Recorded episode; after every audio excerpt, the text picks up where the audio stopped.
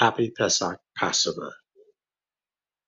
Passover is what this holy day, not holiday, holy day actually is. The day the death angel passed over the Hebrew people and Egypt, the night before they would leave for their freedom from captivity, and took out the firstborn of the Egyptians. And as long as the blood was posted of the lamb on the door post of where they lived, none of the Hebrew children would pass, would die, would be taken by the slaying angel of God, Adonai. Those who are covered by the sacrificial love of the Lamb, which is his blood, giving us a propitiation, a covering of our sin in exchange for his death, our life. For our blood is blemished, spotted. It takes pure blood,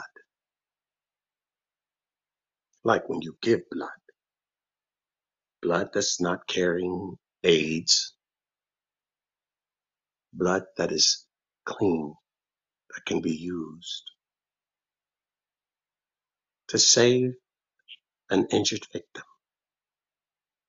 But that's for the body, the American Red Cross. But the blood of the Lamb is for the spirit. It's not a service. It's not a song. It's not a trip to the Via Dolorosa. It's not a tour group in Israel on Golgotha. Save your money. Use it to spread the gospel and to minister to souls. Minister, witness, and share the gospel. There is no tourism in the spirit of the Lord. There is the work of the kingdom.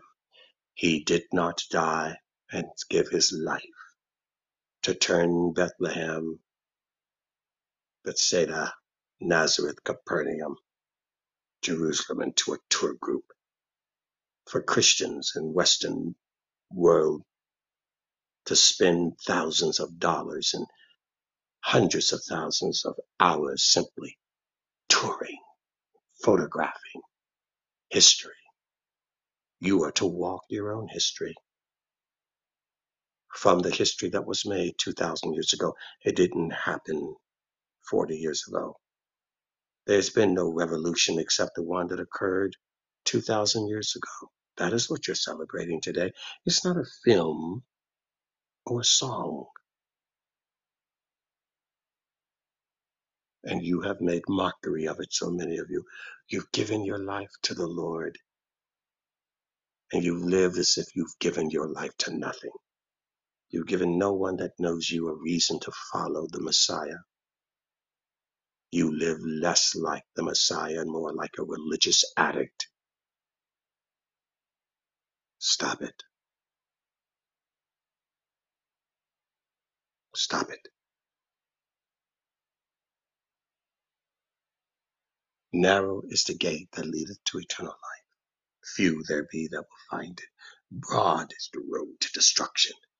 Many, most go that way.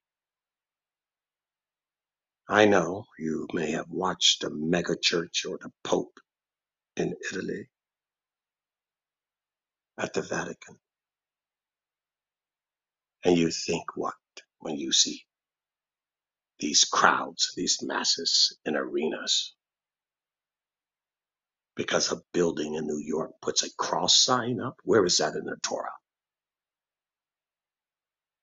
Woe unto you, Pharisees.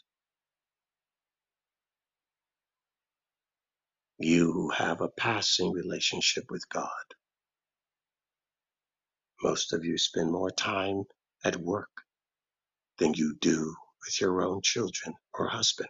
More time in the gym do you do on your knees? More time binge watching television, more time on Instagram, more time in restaurants, barbecuing and food and shopping. To those of you who call Yeshua your Messiah and your Lord, you will be judged harshly. Repent